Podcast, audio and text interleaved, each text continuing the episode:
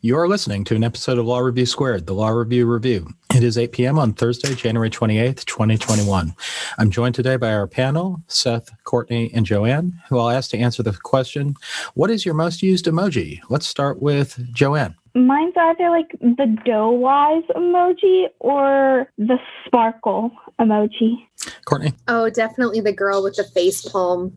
That is every day I use that emoji at least once. And Seth? I just looked mine up. It's unfortunately the uh, the sad face, but I guess that's what law school does to you. Well, I'm Tony Fernando, and I tend to use actually the smiling kitty cat. Uh, while supplies last, you can still get a free Law Reviewed Squared sticker by sending your mailing address to lexclava at gmail.com. That's L E X C L A V A at gmail.com. We'll ship anywhere, even if you're overseas. And a reminder that opinions here are those of the panelists, do not necessarily represent the view of Penn State Dickinson Law, the panelists' present, former, or future employers, or any other entity. Contents of this recording do not constitute legal advice. The article we're discussing today was by Alex Avakians from the Washington Law Reviews, Stealing Swagger, NFL End Zones Celebrations, and Fortnite's Fortune. The article presents a hypothetical where Epic, the developers of Fortnite, an immensely popular video game, incorporate a dance based on an NFL End Zone celebration into their game. Would the players or the NFL have a copyright claim? The article argues that in most cases they would not, but that this was not just and should be corrected. I found this interesting because I've played Fortnite with my kids. I'm a Cleveland Browns fan, and in some sense, this podcast is intellectual property. So, first question Unlike most people, even most celebrities, NFL players, especially the ones that score touchdowns often, um, often enough to have distinct dances, tend to be rich. Does the practical answer change if the original if the originator of the dance is a high school football player who gets famous because of his dance that was on TikTok, TikTok but can't afford litigation?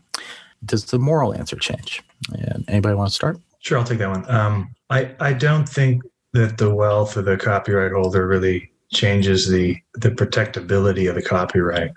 Um, actually, from from a practical perspective, it might um, actually increase the need to protect it because the fame and wealth of the player would draw more attention to that dance and make it more coveted um, by people who want to infringe that copyright because it's more well known. Um, but the moral answer I would probably still say no. You know, although government in, in my mind is more is most valuable um, when it protects the people that need protection the most. You know, for example, if you think back to the Middle Ages or something, and wealthy folks they built castles and moats and hired armies and things like that to protect themselves and their property. Um, and if you have the means to protect yourself, I guess you don't really need the government's protection. But that being said, in today's world, you know, equal protection under the law applies as it should, and and I think it would be uh, immoral to try to parse out, you know, at, at one income level or asset value or whatever renders you like less susceptible to legal protections. Joanne?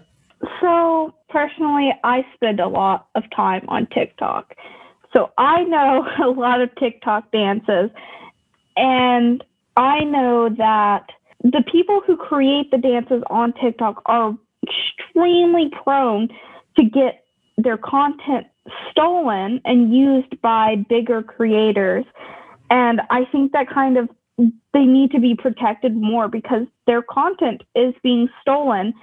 And because they are not bigger creators, they don't have as much attention when it's stolen by a larger creator.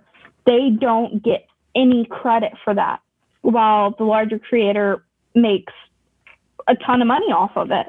Whereas NFL players, yeah, they can coin their own dances and stuff, but when they do it, because they're famous already, people see that dance and they go, oh, that person is the one who did that dance. Even if another famous person or something does it, they go, oh, you're doing the dance that this other famous person did so I feel like smaller people, like people with less money, less influence do kind of need more protection. Courtney? Yeah, I think when it comes to the monetization of all of this, it's a really interesting tie in. Um, obviously, copyright to some extent has a monetary value, but that's not the pure purpose of copyright. Um, I think in the article he even had mentioned um, copyright law typically is um, an opportunity for uh, protecting the creative works. And usually it's something that's done to promote creativity. And as of right now, the fact that TikTok does not copyright individual dances or allow its users to copyright their dances, and yet the creativity has not been stifled because of this. Um, I would I'd be less inclined to feel the need to um, copyright these shorter expressions of dance. Um, moreover, when it comes to the NFL dances themselves, that because I know the topic is specific to the end zone dances, the NFL has done something, not on purpose, but has given us this really beautiful statistic by banning the NFL end zone dances for a full season. I believe it was in 2017. We would be able to take that and look at endorsement deals that still occurred that year and then compare them to endorsement deals that are happening today. And usually I would I would expect that chances are the monetary value of those endorsement deals is not based on the dance, but rather based on the amount of times that NFL player scored a touchdown and was even given the opportunity to have a celebratory dance. Um, of course, that would take time, which we as law students don't have. but um, I think that that would be a really effective argument um, in the event that there was no change in the monetary value of endorsements. That's a good point, and actually, that and that would be a good empirical study as to the value of copyright in in promoting creativity uh, versus whether there is no real effect on promoting creativity because people are going to create anyway. The rapper 2Milly sued Fortnite for copying a dance move from him in a similar manner, but had to drop the suit after the Supreme Court decision in another case, which meant that he would have needed to have a decision from the Copyright Office on his copyright registration before bringing suit. In reference to that suit, Chance the Rapper said, and here I'm quoting, Black creatives created and popularized these dances, but never monetized them. Imagine the money people are spending on these emotes being shared with the artists that made them. Should the fact that Fortnite charges for access to these emotes or dances affect whether the video game maker can incorporate them? How does the history of racial cultural appropriation in the wider society affect your view of the specific purported infringement? Seth? You know, the fact that Fortnite charges for the dances, you know, there's an argument to be had uh, against allowing them to use the copyrights, at least morally, legally. However, I mean, you can't enforce a copyright unless you have it filed. Um, and yeah, I mean, Chance the Rapper is right in this regard, but it, you know, I, I, think it comes back to a lot of cultural issues and, and, societal issues that we have with race. I mean, I had done um, some work with um, some minority entrepreneurs, and we were trying to get a um, like an inner city business incubator going. And uh, I mean, you talk to these folks and and and it, it's I mean, I'm a white guy if if you don't know that, but um, there's like a whole almost a, a, a, an underground economy going on in these neighborhoods where um, you know for example the one guy i was talking to he sells food out of his house and he essentially runs like a to-go restaurant out of his house to people in the neighborhood and that's how he makes a lot of his money. And like you know once a month or something the health department comes in and says okay you can't do this remember? And he says okay and he stops for a week and he starts up again. And and then you know you ask him like well have you considered you know making this uh, you know an above the board business so to speak and like in, you know filing uh, articles of incorporation or, or whatever? And he says you know number one who he doesn't have the money for that number two not really sure how to do that. Um, in which case, an incubator would would help. But I mean that, and then so this same argument kind of comes back into the whole argument of you know uh, redlining and, and property taxes to fund schools and and the education system and, and affording economic opportunity and and allowing people the the means and the knowledge to file their own copyrights and enforce their own copyrights. And unfortunately, you know, Chance the Rapper again, he's, he's he's right in that regard, and that it's just not happening because the system is is failed these populations. So I think that I mean that's a good point that there isn't uh, perhaps an education gap. How, my understanding of the copyright is that you do have the copyright from the moment that you've created it, but you do have to register it before you can bring an enforcement action or you can bring any type of action for to recover damages. And that creates a bar for somebody who is you know dancing with their friends you know out on on the block and and create something cool but it allows other people to take that from them without comp- any type of compensation. And that doesn't seem to be entirely just. Joanne? You know i watch a lot of tiktok. I have seen smaller creators have their creative output stolen by larger creators.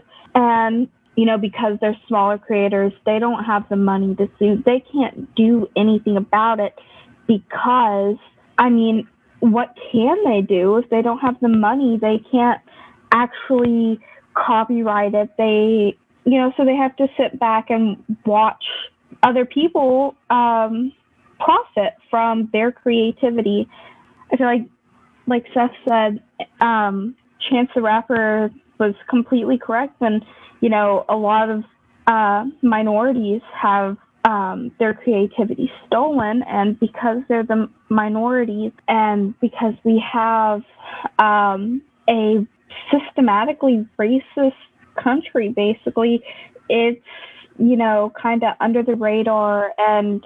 Uh, minorities can't do too much about it. You know, there is that educational cutoff, I guess, that they're not getting the same education or they haven't been able to, they can't afford it.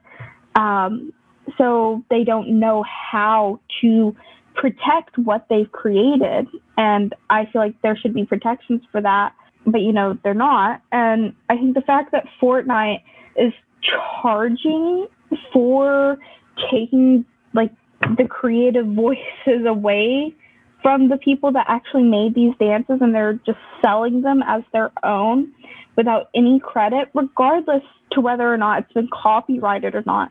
The fact that they don't give any credit and then they sell it as their own, that's what really upsets me because it just feels so morally unjust there was a footnote that Jet Li, the famous martial arts actor, declined a part in The Matrix because he was worried that his signature kung fu moves would become property of the producers. Is that something that every creative person should be worried about? Seth. I don't know. I mean, I think the answer is to this one at least is copyright everything. You know, if you're like in a position like Jet Li where you could potentially um, make money off that copyright easily, um, you know, that way you'd be able to negotiate uh, with the use of the moves in the film with the movie producers or whoever you negotiate with. I mean, I remember I spent about one semester in music business school before I realized that it was essentially like a copyright 101 curriculum. And the first thing they teach you um, after they tell you literally that the degree is kind of useless is how to file a copyright. Then they impress on you like constantly that you should copyright everything all the time. I do think that um, some of the concern as far as digital likeness and and and and moves and so on. The NFL is actually a good example here because every year the NFL's players union licenses the the likeness and the faces and the moves of the players to Madden 2021 or whatever year we're on uh, in that series. NCAA uh, does the same thing for the college football players and, and, those sports games that are more conventionally tied to what the players are doing. So they're you know the likeness the moves does get used by the by these other companies but the interests of the players are being protected because there's licensing agreements i don't know that it's something that a creative person should be worried about in the context of these end zone dances with the NFL. But I think in the larger scheme of things, it absolutely is something that if I'm trying to create something that I want recognized and validated, whether or not that's monetary, I want to be validated for my work.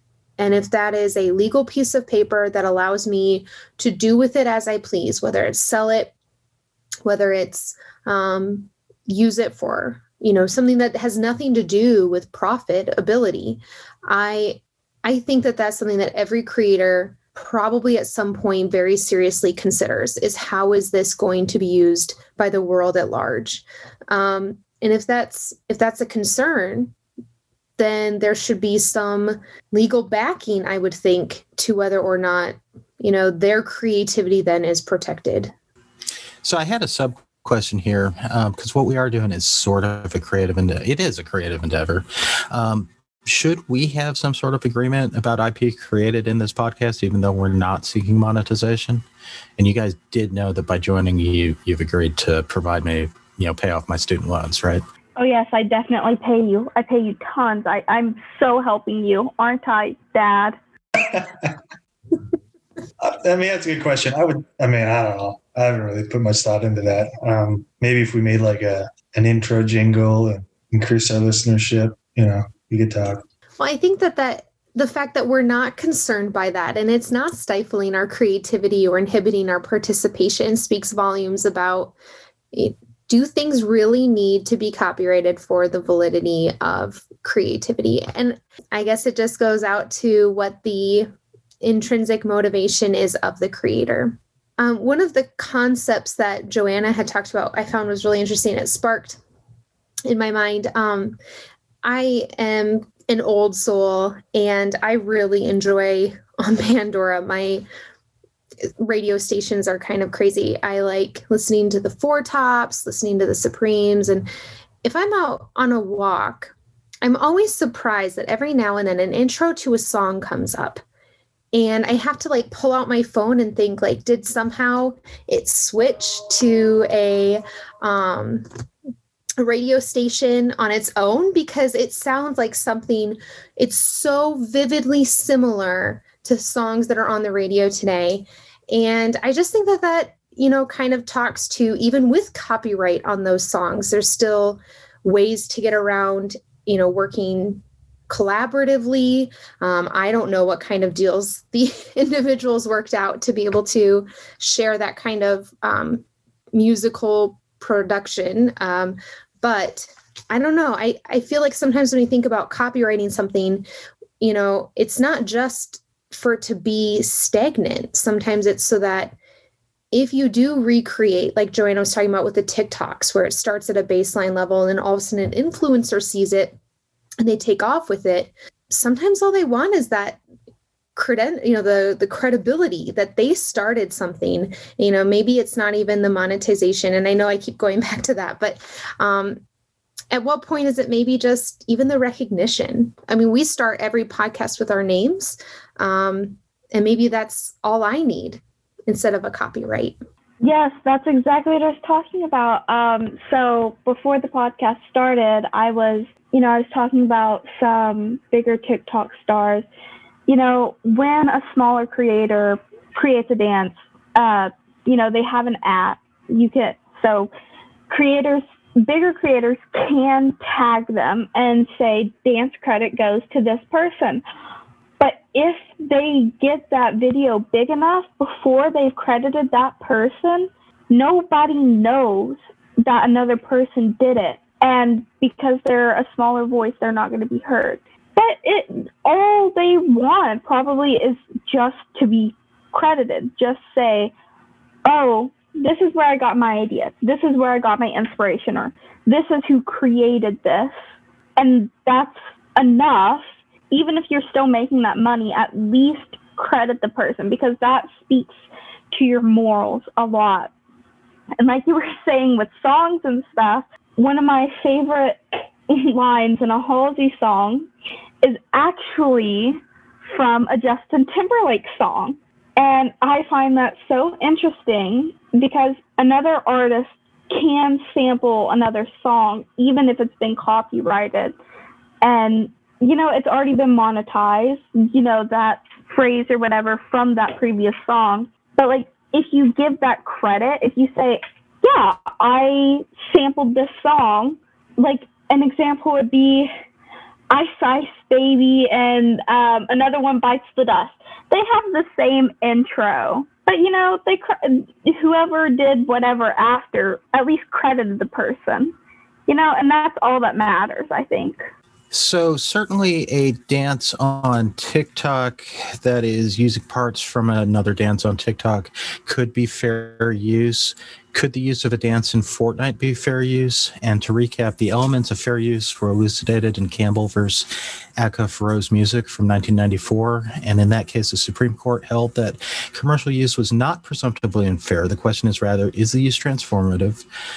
um, that they noted that some works were closer to the core of what copyright protection was intended to be provided for than others. Justification for the amount taken uh, from the original, and then harm to the original work, to the original work or the market for derivative works. So, could could fair use apply to the use of a dance in Fortnite? Yes, if people are being credited. All of this goes back to are they making money off of something that they gave somebody else credit for, or are they stealing it as their own? And in most cases, Fortnite doesn't care who they steal from. They just want to make money off of it. And that's why they have people pay for it. I don't have a problem with playing Fortnite. I play it with my brother. Um, but I do have a problem with people buying the emotes. I personally will never buy emotes because, like I said, I know a lot of the dances and stuff, and I know they come from other places, and I know they're not being credited. So it could be fair use if Fortnite wasn't monetizing these dances as their own, if they were giving credit to the original creators. So I'm not a gamer, uh, and I'm only, I mean, I'm familiar with Fortnite through like the cultural zeitgeist, but I'd say in this instance, it probably turns primarily on the fourth factor um, harm to the original work or market for derivative works, in that having the dances on the game doesn't really harm the market for the original work. Uh, in fact, and I think I kind of made this point earlier a little bit, it probably helps to expand that market a bit.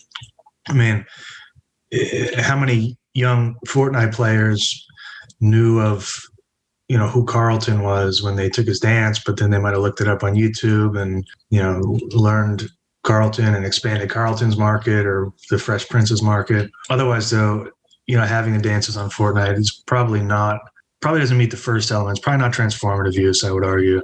I, I presume they take the entire amount of the dance.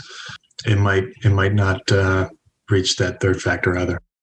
Yeah, I think when we look at too the amount of the dance that's taken, they're such short snippets. Um, anything short of the full dance would just be maybe one or two simple moves and then how you know what service what purpose would that serve um, i also think that getting back to the core of what copyright protects and is intended to be provided for um, again that is to ensure the continuation of creativity and ensuring the continuation of um, invention.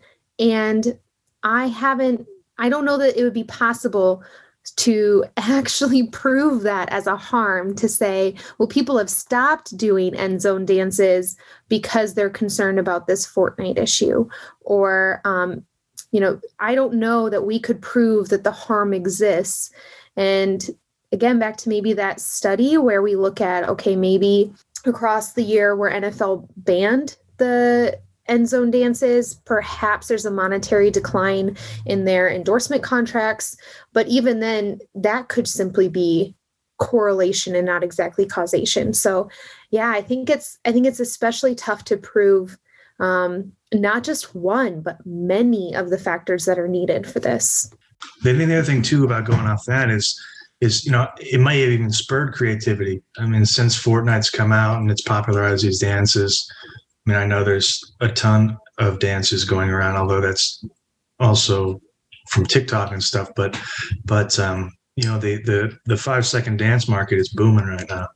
Yeah, I know that I they take short snippets, but I will say that sometimes those snippets are like such huge parts of other fandoms or whatever, I'm a big fan of K-pop, and I know one big thing in the K-pop industry is key points in the choreography of dances. And you know, they have signature moves, and then I know that Fortnite has taken those moves and they're short, but because they are key elements of that choreography, if someone's part of that fandom, they instantly recognize it and they go, oh, well, I know they weren't credited for that. But you don't realize that it's been stolen if you aren't part of that other fandom. And that's where my issue comes in because if you credited the person, somebody would be like, oh, yeah, I like this Fortnite dance. Oh, they're crediting this creator. Let me look this person up because maybe they have more cool dances, but they're not. And they're just going, oh, that's a cool Fortnite dance. And they're leaving it at that. Speaking of fandoms, there's a lot of overlap between the Fortnite community and the football uh, fandom community. Teenagers play Fortnite and they also watch football. How do you think teenagers would react to litigation over dances in Fortnite? Would they be upset that the dances of their favorite uh, players might be taken away? Or would they feel that the players were not being treated fairly? As the teenager here, I do not think it's fair for Fortnite to be taking all these dances. And I kind of sound like a broken record here. I watch, okay, I watch football a little bit. I play Fortnite a little bit. And, you know, I may not know every single in, uh, whatever it's called dance, but I do know that Fortnite has taken a lot of dances from other um, groups or whatever that I do watch and they steal it. So I feel like they're taking away from those other creators by not crediting them. I'm probably one of the most on edge teenagers about that. I I can only speak for myself, but I feel like most other teenagers probably would be like, chill, it's just a video game. But personally, because I belong to other fandoms or whatever, I follow other things. Um, I find it really, really sad that the groups that I love aren't getting credit for their creativity. Courtney or Seth? I don't really think they would care, to be honest with you. Um, I think they would probably be happy to see the overlap and they'd make a joke about it and uh, go on with their lives. Courtney? Yeah, I don't I don't think that at any point when I did something as a teenager, I thought it was so cool that it should be something that's copyrighted, but maybe I'm just not a cool person. Um, and you know, I mean, short of short of teenagers that are viewed on a national level, um, I just don't know that that's even a concept that has crossed their mind to be a concern. I, I'm not sure. I mean, I, I obviously I have a teenager um, who is concerned about uh, that type of thing. Um, I also remember when I was a teenager, we were concerned about copyright, but it was mostly about getting caught for copying video games. Um, so this is being uh, recorded, by the way. Yeah, well, the statute of limitations is over um, because I'm not young. But uh, the uh, so so I'm not really sure how I, how I feel about that question. I think it's All right. just further proof that Anthony is much cooler than I am. No, he's not. All right. Anybody have any final thoughts before we close the episode? I just want to say that I'm just an edgy teenager. I I do not represent all of my generation at all. I am probably one of the very few um, of my generation that think the way I do. Um, but I guess that's just because I believe everybody should get the credit that they made something fun and creative, but they're not getting credit for it. But that's just me, not every other teenager. All the more reason for your voice to be heard, Joanne. What are your opinions on the life plus 70 years? Um, I'd like to hear that. Is that too long? do, do what? The the terms of a copyright go for the life of the author plus 70 years. Oh, What- really? What are you? Yeah. What, what? So like, so then their kin or their heirs or whatever you want to call them can can essentially profit off that copyright for the next 70 years. Um, is that too long? Um, is it too too short? Um, I don't think that's very fair, in my opinion. I feel like, okay, say my dad did something fantastic, yeah, um, and then I go on pretending that like I created it or something. I would feel so guilty. I would be like, oh my goodness, yeah, my dad did something awesome. I'm gonna still give credit to my dad. So I feel like if it's that 70 years if every single person going down the line still says, yeah, this is the family member that created it and they didn't take credit for it.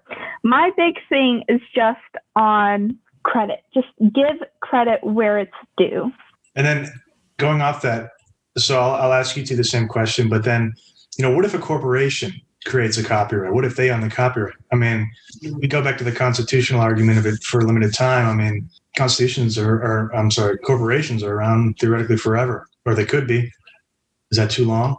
Yeah, I think sometimes too when when it comes that even if it's whether it's an individual or a corporation, there are instances where something is novel enough or unique enough. Um, I don't know at what point does the copyright just become its own self-serving, you know, entity. Like if we look at some of the maybe cartoons that we all know and love that obviously have already run their initial limitations for their copyright and had been beneficiaries of the extension would those corporations cease to exist if those copyrights expire or would it force them to create better content to ensure that without their original copyrighted material that they still are you know functioning corporations i i guess i don't i don't know that i see a necessity for corporations to be able to claim a copyright for the longevity of the corporation,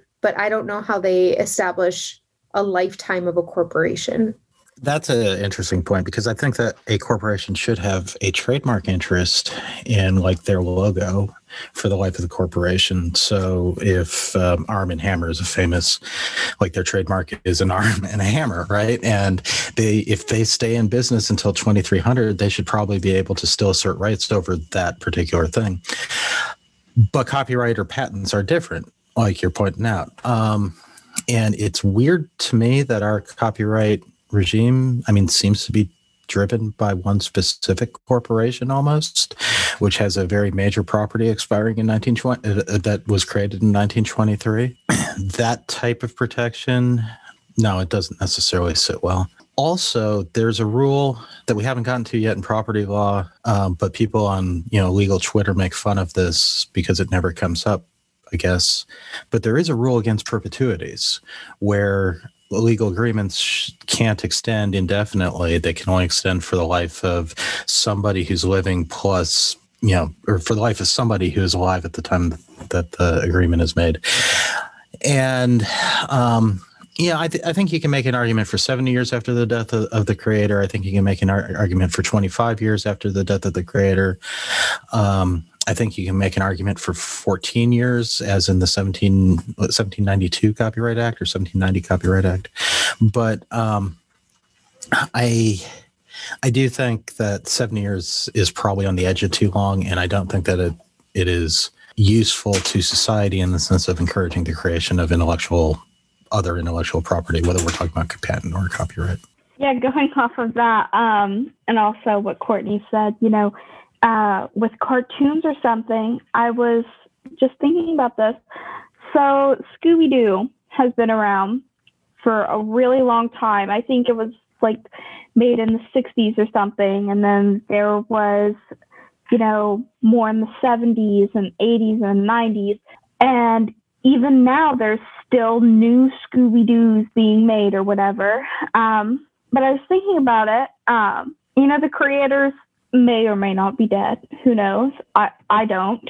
But generally, at the beginning of every single one, you know, um, it goes based off of the comics or the cartoon by so and so. So when they give that credit, once again, like a broken record where credit is due, give it.